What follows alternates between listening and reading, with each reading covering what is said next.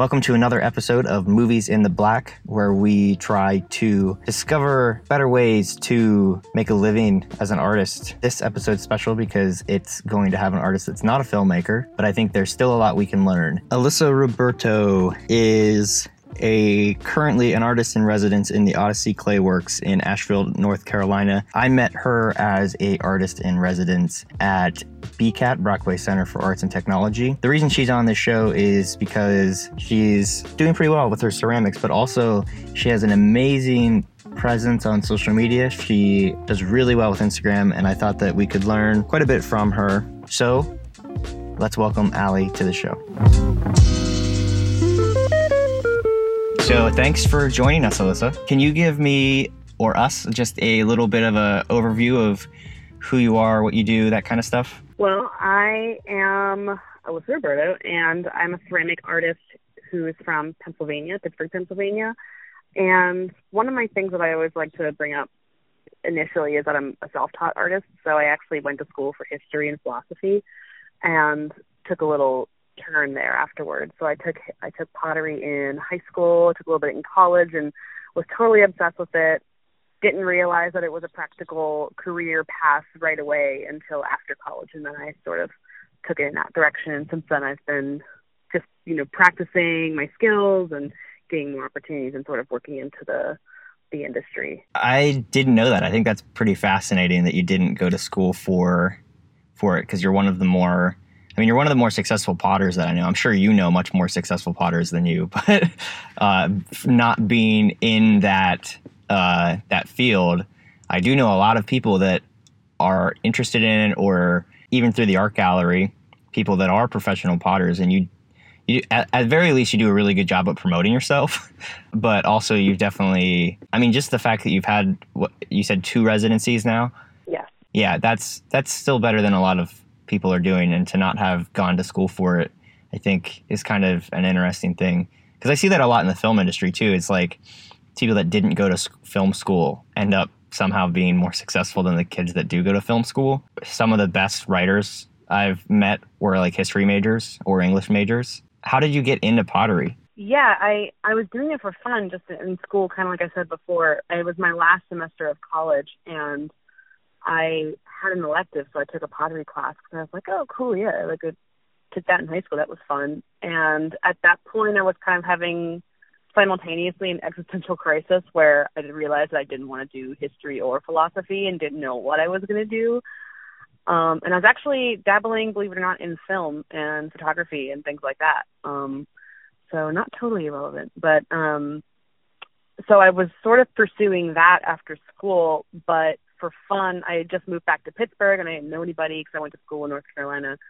And I was trying to find ways to just like pick up some hobbies and, you know, get to meet people in my community. So I decided to get involved with the ceramic studio.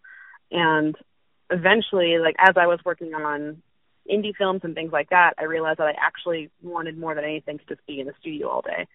So it just sort of snowballed from there where, you know, I, I backed away from the film stuff and started going into pottery full time to the point where I realized that if I really wanted to get serious about this, I had to drop a full time job and start working part time so I can really dedicate my attention and energy into ceramics.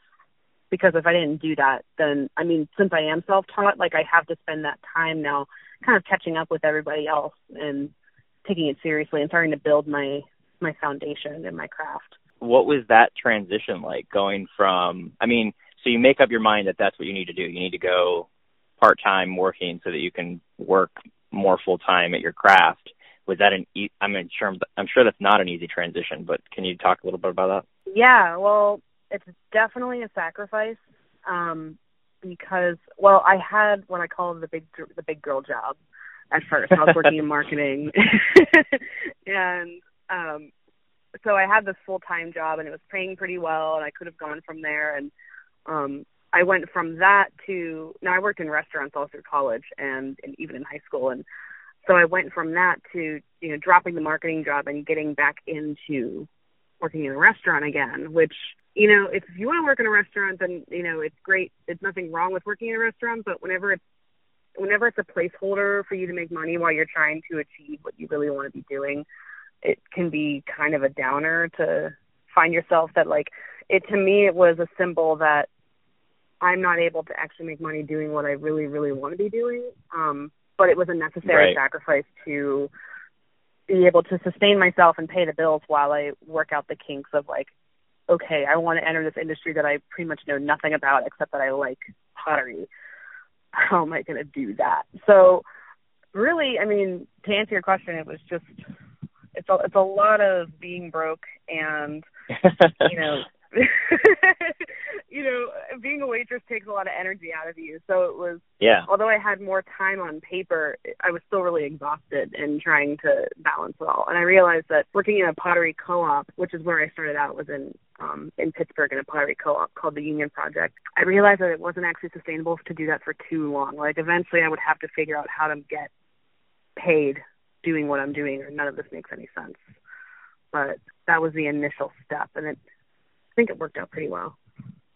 Yeah, and then so as far as getting paid to do what you're doing, is that does that mostly come from the education side of it? I know you teach a lot of classes as part of the residencies that you do, or at least the one in BCAT. it's a little bit of everything. So it's the education side of it, and BCAT, um, Brockway Center for Arts and Tech, that was a little different um, because they covered a lot of my expenses, and so that was like a new way for me to sort of balance out. Like I didn't have to worry about working in like the restaurant job because everything was just kind of covered for me while I continued to like grow as an artist. But right now, it's mostly a combination of working like teaching classes, selling my own work, and then the key factor that's getting me out of the restaurant industry is by finding a job that is in the art industry somehow and somehow related and I can build marketable skills towards a career that's like related to pottery. So if I can't eventually someday go full time potter where I'm just making and selling my work, then I have relevant skills where I feel like I'm still working in the industry that I'm passionate about. So What's I that? actually have a part-time job now. like? You- oh, go ahead. Yeah, that's I'm what I in- was gonna I'm-. Yeah, sorry. I um I'm a I'm in a marketing position right now actually. I'm working two days a week. So I took that old marketing experience from my quote unquote big girl job and I turned that into um working for a ceramic design studio called the Bright Angle in Asheville. So um that's like two days a week just to kind of like help supplement my income. But that Are is supplementary to my residency. So Are you doing that part time or as a contractor? um I'm doing that part time.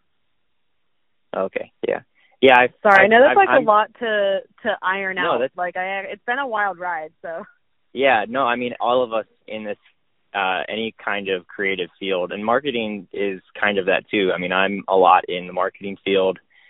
Uh I do some contract work. I've done full-time. I mean, my previous job that I literally just am leaving now uh was a full-time marketing job. Now I'm doing that same job. I'm literally not doing almost any less work.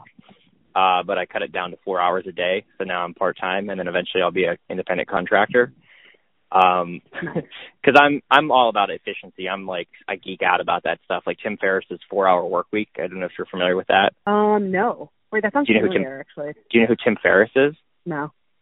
okay he's like a he's like a productivity guru type guy um but the four hour work week is a book where he talks about how he went from running a company working eighty hours a week uh to working four hours a week and his company exploded in growth basically because he got out of the way of his company um and also just really doubled down on efficiency ra- and productivity rather than being busy Mm-hmm. um, which I realized after reading that that most of the work that I was doing in, especially in my day jobs, was busy work. Uh, and I'm really excited now, moving into the new year, to be trying to do eight hours of work in four hours a day, uh, and then having that extra four hours for what my projects outside of work, um, which is this podcast, another podcast that I'm doing because I'm crazy and I had to do two at once.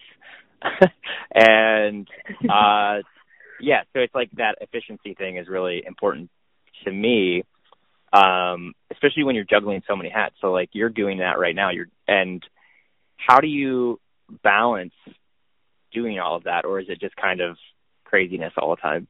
Oh gosh, the uh, the eternal question. Um, I and do you have luckily, a life? I do. I do actually. Um, it's kind of like whenever I moved to Asheville, I sort of hit the ground running because I like immediately had friends moving down here because I already knew people. So whenever I moved down here, I kind of immediately fell into everything. Like I have this residency, and I think the best way to balance everything is by having a schedule and trying to your like your best of your ability to budget when you'll be working on certain tasks at what time. And I know it's easier said than done, but for example, my residency at Odyssey Clayworks, I am required to work one eight hour day every week. And it's always the same day. So Alyssa Roberto works on Thursdays at Odyssey from 2 p.m. to 10 p.m. And so I just know that that's a time that I'll never be able to do anything else. And whenever I work for the Bright Angle and doing my marketing stuff, that's two days a week, and I do that, you know, Tuesdays and Wednesdays normally for a regular eight-hour day. So just having those days, and then I know that if I want to take on some freelance work or if I want to take on doing a class that I'm not going to offer to schedule it for Thursday nights, I just schedule it for Sunday mornings or something like that. Um, so it really is just kind of like staying on top of like when you're free and not biting off more than you can chew. Um, I think that's really important is to not say yes to absolutely everything because after a while, it you know you got to decide, yeah. be selective and decide what's worth your time and what's not worth your time. You know, and yeah. I think whenever you you're doing the freelance hustle, it's really hard to do that because I think people don't want to say no whenever something you know just in case well another opportunity present itself. Oh, exactly. There's that fear of constantly like, well, what if I don't make any money next month? I need to make as much as right. I possibly can right now. But you end up hurting. I mean, I'm learning that lesson. I've learned that lesson uh, over the last year or so because I used to be the same way, and I actually made less money from freelance by just saying yes to everything uh, than being yeah. more selective. Because you you create, honestly, for me at least, uh, I create like a semi artificial supply and demand for my time where it used to be I'm available 80 hours a week so there's plenty of slots open. Now it's like I'm available 20 hours a week so you're going to have to pay a little bit more to get in there. It's weird how quickly it's just that confidence of being like yeah I'm not going to I might not say yes to your project and people are much more willing to pay you more when you yeah. when you have that attitude. It increases your value. It, it's really weird um I think artificial. you're not desperate. What, what, did you call that? What was that? Uh, art, artificial supply and demand of my time. Yeah. Oh, yeah. And I, I've been that translates into pottery in a few ways because it also, you know, your work is tangibly translated into a product Why? that you create, yeah. and so it's not just like your time. Like I can be, you know, hired for my time, like in marketing for a product to write. I, I do a lot of writing, like creative writing for copy and things like that. But with the art, if I'm doing a commission, I'm starting to learn that I shouldn't say yes to every commission or or try to lower my prices or say, "Oh, I guess I can do it for this much," you know, or I can make more of them for the same price or something just because I'm afraid that they're going to say no if I don't if I, you know, up my demands a little bit and realizing that if I just don't waste my time with the commissions that aren't worth it, I'm actually better off because I can put that energy towards something more profitable. And then at the same time, you know, people here at Odyssey are telling me that I should they had to kind of sit me down and have a talk with me because I was pricing my work a little bit too low. I thought I mean, I thought it was pretty close to what you find in the industry, but they said that, you know, Allie, if you actually raise your mm-hmm. prices, people will they like you're actually more likely to sell it sometimes. Does this make sense? Like yeah, they've no, that's a where thing in the fine art world for sure. increases the value and it raises everybody then. You know, it raises all Yep. of us because then we're all able to ask for that. So it's kind of wild. Yeah, being your own, being able to price your own work, whether it's your time or your product, is a really weird position to be in. And I know like everybody has trouble with it, whether it's fine artists or marketers, freelancers, filmmakers. It's a really difficult thing. I generally find, or I've been finding, that going higher is usually better because people value it more. And it also then Mm-hmm. you can sell less and work longer on each individual product or Mm-hmm. spend put more effort into each hour that you're spending on a project if that if you're doing hourly. But yeah, it's Yeah. definitely good advice they're giving you there. Yeah. It's a better quality product overall. So Diversification of your income I mean, it's the same as investments. When you're a freelancer or any kind of working for yourself, you are constantly investing in yourself. And it's kind of like if you're invested in the stock market, you don't want to have all your money in one company or even one vehicle.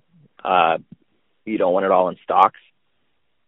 You want it in Right. stocks and mutual funds and bonds, just diversified Right, just all in case something happens. Yeah, so I think I mean Something kind of fails. the same thing. Exactly. All It's your eggs in one basket. yeah, you don't want to do that. Uh, I mean, which is we're, we're artists. We don't exactly get job security, so we need to create it somehow. uh, job security is a myth anyway. I don't I don't really Yeah. believe that like anytime you could get fired. I think if you were creating your own income somehow, and especially if you have multiple streams of income, you are you have way more job security than someone working a 9 to 5, even if they've been working that job for 20, Single 25 years. Any second they could be fired or their company could go out of business and it's out of their control. Where Right. when it's your skills that are bringing you in the money, it's in your control to a degree. Uh and it's kind of and it keeps I'm you learning sharp that, and yeah. flexible. Oh yeah, and it's fun. If it's you're- if you're working like that same challenge. job, Like Yeah, It's boring, If you're working yeah. the same job forever, then yeah, like you you get really And you're not comfortable, growing. and that's great. You know, like if that's you know, in a Yeah. way, there's something to be said about that comfort. But then if if you know the the catastrophe happens and you lose your job somehow, I you know I've seen those people try to try to you know get flexible again and brush up on their resume and they just don't know where to oh start. Oh man, it's know? rough. Yeah. So it's like, you know, you have someone that has been working the same job for 20 years, whatever it is, even if they're in a let's say they're in a marketing agency and they've been working the same doing print ads for 20 years and that part of the agency goes under and they lose their job. Well, they haven't been Right. keeping up with most people in those positions because they're so comfortable. They don't have any drive to keep up with everything that's going on. And I've seen, I have older friends that used to be people that I looked up to that, uh, especially in the ad agency world, have worked in ad agencies, done really cool things, um, but they don't understand social media. they don't understand the internet at all. And now it's like, doesn't matter if you can design a print ad because you don't know how to also make those deliverables applicable to social media, which is huge to know the style and and I'm not beyond just the formatting, the kind of what works well on Facebook, Instagram, YouTube. Like each one has a different deliverable, and they just can't keep up. I I point people towards Skillshare, which a little plug I have on my website a a free month of Skill Skillshare, and then I get a little bit of commission money off of that. So if you're Mhm. listening and you want to check that out, do that. But I've learned so much stuff off of that site, and if you're kind of getting back into the workplace, it's a great way to learn about marketing yourself on Instagram. There's a couple really good courses on there about that, but also in general, like filmmaking, any kind of digital digital marketing or digital skill can be you can learn that all online if you have the ambition. But if you've been Right. comfortable for 20 years, you're not going to have that ambition. So, so speaking of social media, you have a really dope Instagram. I really I like looking at. I know I asked you the one day on I think it was Facebook about kind of just like your social media advice because it's interesting to know that you have a background in marketing. Was part of that background in social media, or was it not really at all? Uh, well, I was on the div- the digital media marketing team for the company that I worked for, and honestly, what you were saying before about people who are really comfortable in their jobs and they haven't really stayed up to date with the industry, that actually describes my marketing experience up until recently.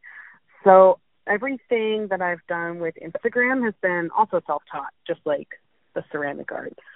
Really, just kind of a matter of looking at other artists and the way they present themselves online and thinking about how that could fit into my own work and how I can use that to engage with an audience because that's really what social media marketing is these days. That's what marketing is in general is it's it's not that you're just putting an ad in front of somebody and hoping that they read it. I mean that's still part of it, but it's about actually you can actually for the first time have a conversation one on one with the people who are interested in you. Yeah, and that's That's why it's called social that's something that you should yeah exactly You should embrace that. Yeah.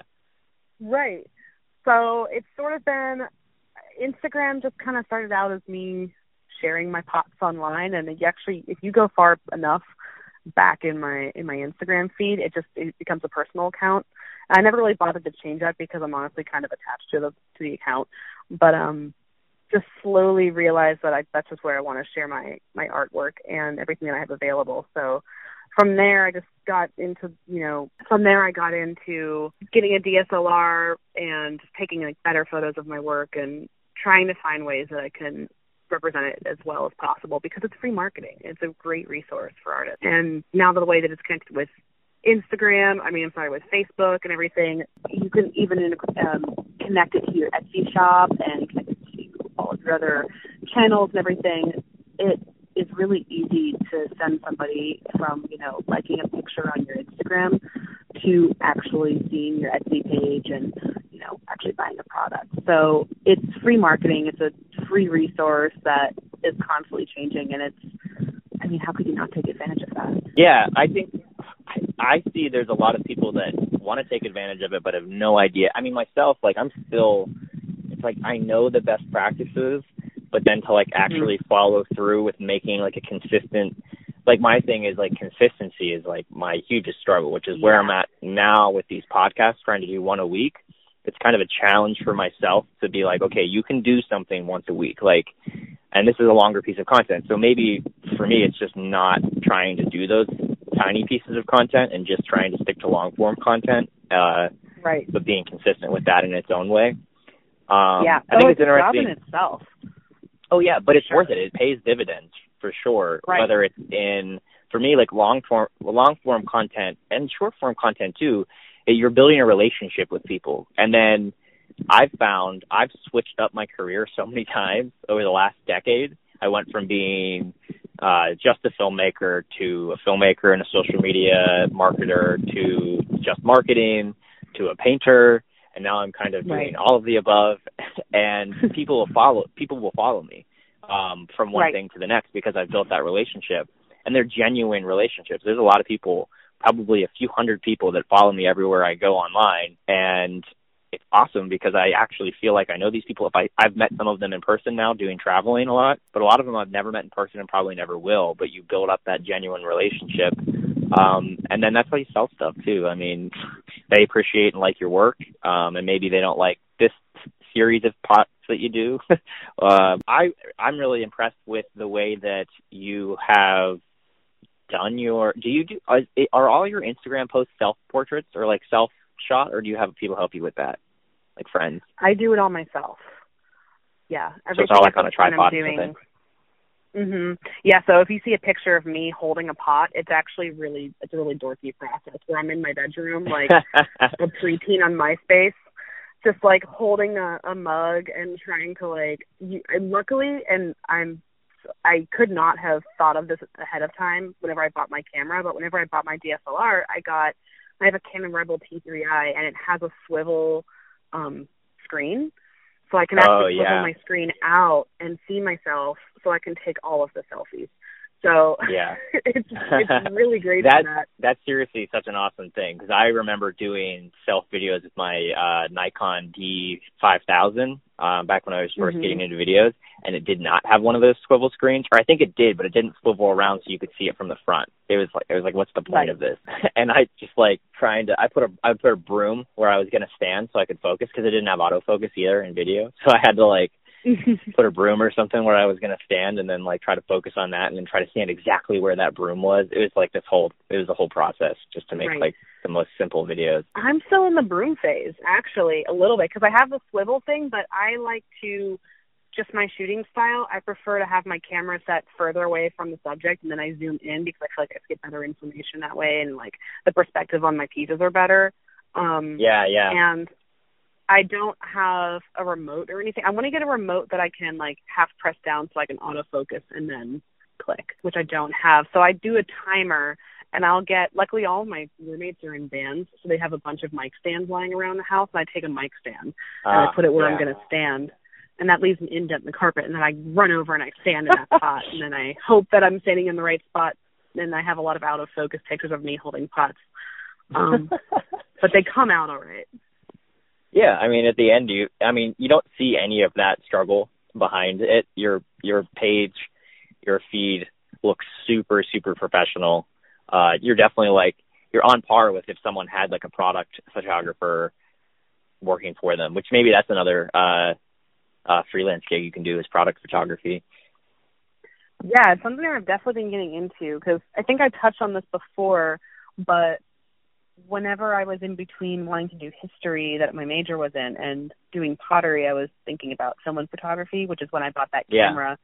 And I feel like a lot of people go through that phase, like the amateur photographer, like I want to be a photographer, and then they go, they buy an expensive camera, and they take like crappy pictures of trees, and then they drop the hobby. And um, but that was me. I definitely and, did that. Yeah. yeah. and sometimes we actually turn into real photographers and then sometimes, you know, we just have these expensive cameras and so I'm really glad that it actually paid off this hobby phase because I whenever I said that I switched to taking all of my Instagram photos with a DSLR, it made a huge difference and I had it lying in my closet. I'm thinking, why am I not using this? This is going to create such better content and I, I don't have to spend any more money on it. It's all here. I have Yeah. Photoshop. I love. I'm like a. It does take a- it's a little bit more of a- yeah, it's a little bit more of a commitment. I know, like, I have my Mhm. DSLR in the back of my car right now. I was planning on taking all these photos for Instagram with it on my journey, uh, and it's just been like Mhm. so. It's been much more hectic uh, this month to travel than I. I mean, I knew it was going to be hectic, but it's much more hectic than I thought it was going to be, and uh, so it's been sitting in the back of my car this whole time. I haven't used it once, and I I Yeah. think I've kind of given up on doing that. But it- um, It is a whole commitment. process. It definitely is. Yeah, it changes. It changed my process from I'll have a picture on my phone and then I select that in my Instagram app and then I post it. You know, and maybe do a little bit of light editing. To I have a tripod. I have the mic stand. I have myself. I you know, do I like the outfit I'm wearing? Does it match my aesthetic? Do I have the right natural lighting? And then I play with the camera and I get like 20 pictures and then I go and I bring it to my laptop and I put it on my computer. And you know, the whole thing. Edit it, put it up there, and yeah, but so that's now I have a huge folder on Google what- Drive, and yeah. I have all that that would- content. That's what creates the I mean, it forces you to have a thoughtful aesthetic. Where like when you're Yeah. just snapping stuff with your phone, it's so easy to be like, ah, close enough, you know, and just put it up there. Right. It Yeah, forces me to be selective, and it was a transition. And again, you could probably just go back on my Instagram and see where I really started to pick things up because I had a moment where I had a nice aesthetic, and I was still using my phone, and then I kind of lost focus, and I just I really wanted to post that picture of a of a cool sandwich that I ate. Like I really wanted to post it, and so I posted it. That's what the stories are my for. entire right. That's what the stories are for. Yeah, that's what I've learned. I'm like, okay, Instas are for. I got an Yeah. Instagram so I could post my stupid sandwich, um, and people can see it, and I could be a narcissist without affecting my my feed. So um, that's what Yeah. I did, and it works really well. But it really is like there's a bit of a transitional period there where you have to kind of have a moment with yourself and say, okay, this is what you're going to post. You're not allowed to post this. Like you need to look at what you took, even if it, even now, like if I take something that I thought was going to be a great photo, and I spent 30 minutes shooting the same piece, like in several different angles, and I realized that all of it just isn't going to fit, and then I just don't, I don't post it then, and that's okay. But I think in the end, it, it gives it, it because the whole point of having a good feed, it's not just for like hashtag aesthetic. It's about showing what your product means. It's telling your story. And if you're not consistent with that on your feed, then people aren't really going to be able to understand what you're about as easily Yeah. as you might. So I think that's why it's important. you kind of have to understand what you're about first to do that. I'm still in that phase of I do so many different things and they all have different I think what I'm doing now is trying to put it all I'm trying to reframe everything and put it all under one umbrella uh so that I can Mhm. have a consistent brand whether it's travel stuff or the filmmaking stuff or the painting stuff if it all kind of Mhm. I kind of accidentally fell into this like black and white uh branding which like that I just need to make that work for me. Uh I'm going to sell all my clothes and only wear black and white. uh which is totally minimalist of me, but uh yeah, it's definitely being very thoughtful about your your own personal brand whether you're I mean it, whether you're an artist like you are or like a uh making physical products or if you are a freelancer, a photographer, a filmmaker, a producer, uh, a director, whatever, like that, all of that is your portfolio. People are going to check out that stuff before anything else. And honestly, I hate to Oh, say yeah. it because I design websites. Uh, like, it's important to have a website, but your Instagram is your first first portfolio. Way like mm-hmm. so many more people are going to see that than are going to see your website. Uh, same thing with Absolutely. Facebook. Absolutely. Instagram just happens to make a really pretty portfolio if you put the work into it. Right. And that's exactly it. I know a lot of artists who they have beautiful work, they have beautiful portfolios, but they're not presenting themselves on Instagram and they don't see the point. And that's fine, but if that's the case, then maybe just don't have an Instagram at all because people, if that's the first thing they're going to see, then they might. People lose interest so quickly these days. You kind of need to get their attention right away. So, I mean, that's that. You you kind of made me think like that tool can actually kind of make or break you in a way. Like if you don't present it well, then yeah, they're not I think going a lot to of, see that. They're not going to see what's what's actually good about your work. Absolutely. I I so many artists I see it in directors a lot. I have a friend Alex DeMarco and he has this brand called Hustle Cake. He has a separate brand for his music videos, so he can post his personal stuff on his personal stuff, and then he has this brand Hustle Cake that's all about music videos. Uh, and it's got a very, it's got like Mhm. a bright pink and white brand. Like it's just so well branded um, that if you look at his that Instagram comes up, I mean it's very clear that they're very high quality, high caliber music videos that all kind of have a similar aesthetic. They're all different and unique, but they all have a similar aesthetic. And it's like so then there as a director who's not making a physical product, but he's making, you know, branding decisions constantly with that kind of thing. Uh I, I think a lot of filmmakers like to think, well, that only really applies to artists that are making physical work. Uh, but it's not true. It definitely it's your personal brand and everything is visual now, so you have to keep that in mind and I'm speaking to myself with this too because I'm not great at it. But and I notice that there's a lot of there's a lot of, there's a lot that goes into Instagram, and the more that I am working on it, the more I'm learning that I need to be doing with it. And you know, it started. It's kind of it's kind of infuriating, but um, you because you start out like I was saying before. You you start out by taking a picture, and then you post it. All right, cool. And then it's about consistency and making sure you can post once a day where people are going to remember that you're there or maybe maybe skip a day here and there but you really should be posting about once a day and that keeps everything fresh keep people engaged keep everything active um, then you want to make sure that the content's good. And then from there recently i've been thinking of like how i do giveaways or what time am i posting?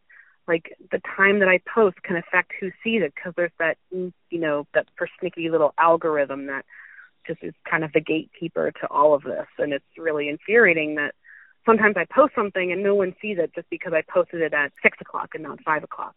Um so that's something to think about. And it depends on your audience and you know who's actually watching. Are, are people who are looking at your content are they are they around at 5 p.m. Are they the people who stay up super late at night, or are they in a different country or a different time zone?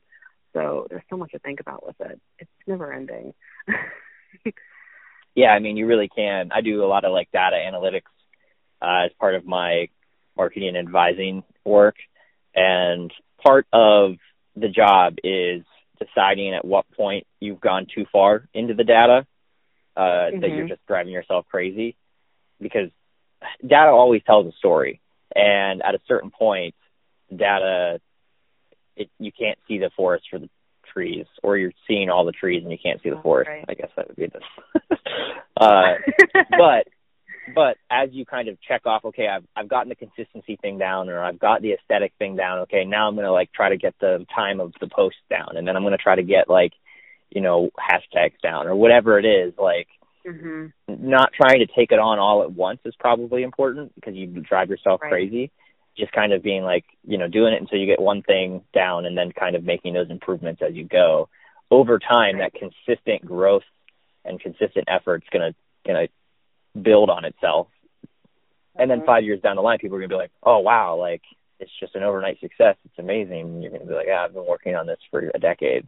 Yeah, and it's there's something that I'm noticing with my ceramic art and my sales in correlation with Instagram is to an extent whenever I'm doing well on Instagram, I'll make better sales online, but in reality my best sales are in person at these stores. And I would do sales like, you know, holiday markets and things like that in Pittsburgh where people would approach my table and say, "Oh my gosh, I love your work. I bought this last year. I came back specifically so I could see you." Or someone told me to come to this market so I could come and buy your work. And I would do really well at those. And then everything would be radio silent all year long online. Like people don't buy from me as much online. But at the same time, I'm getting really good feedback on Instagram. And so in marketing, they call that conversion, where, you know, how do you get people who come to your website or to your your your page or your blog or your Instagram or whatever? How do you get them to convert where they would be then buying your product?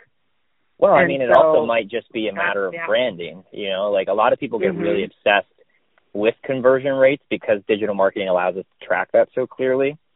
Um, Right. But like, think how much Nike or Adidas or whatever, you know, how much time and money and effort they spend and spent on just branding themselves and not really trying to track sales directly with that. Um, because someone might be following you on Instagram right now and not live Mhm. in Asheville and not, or not live anywhere where you're going to do a show.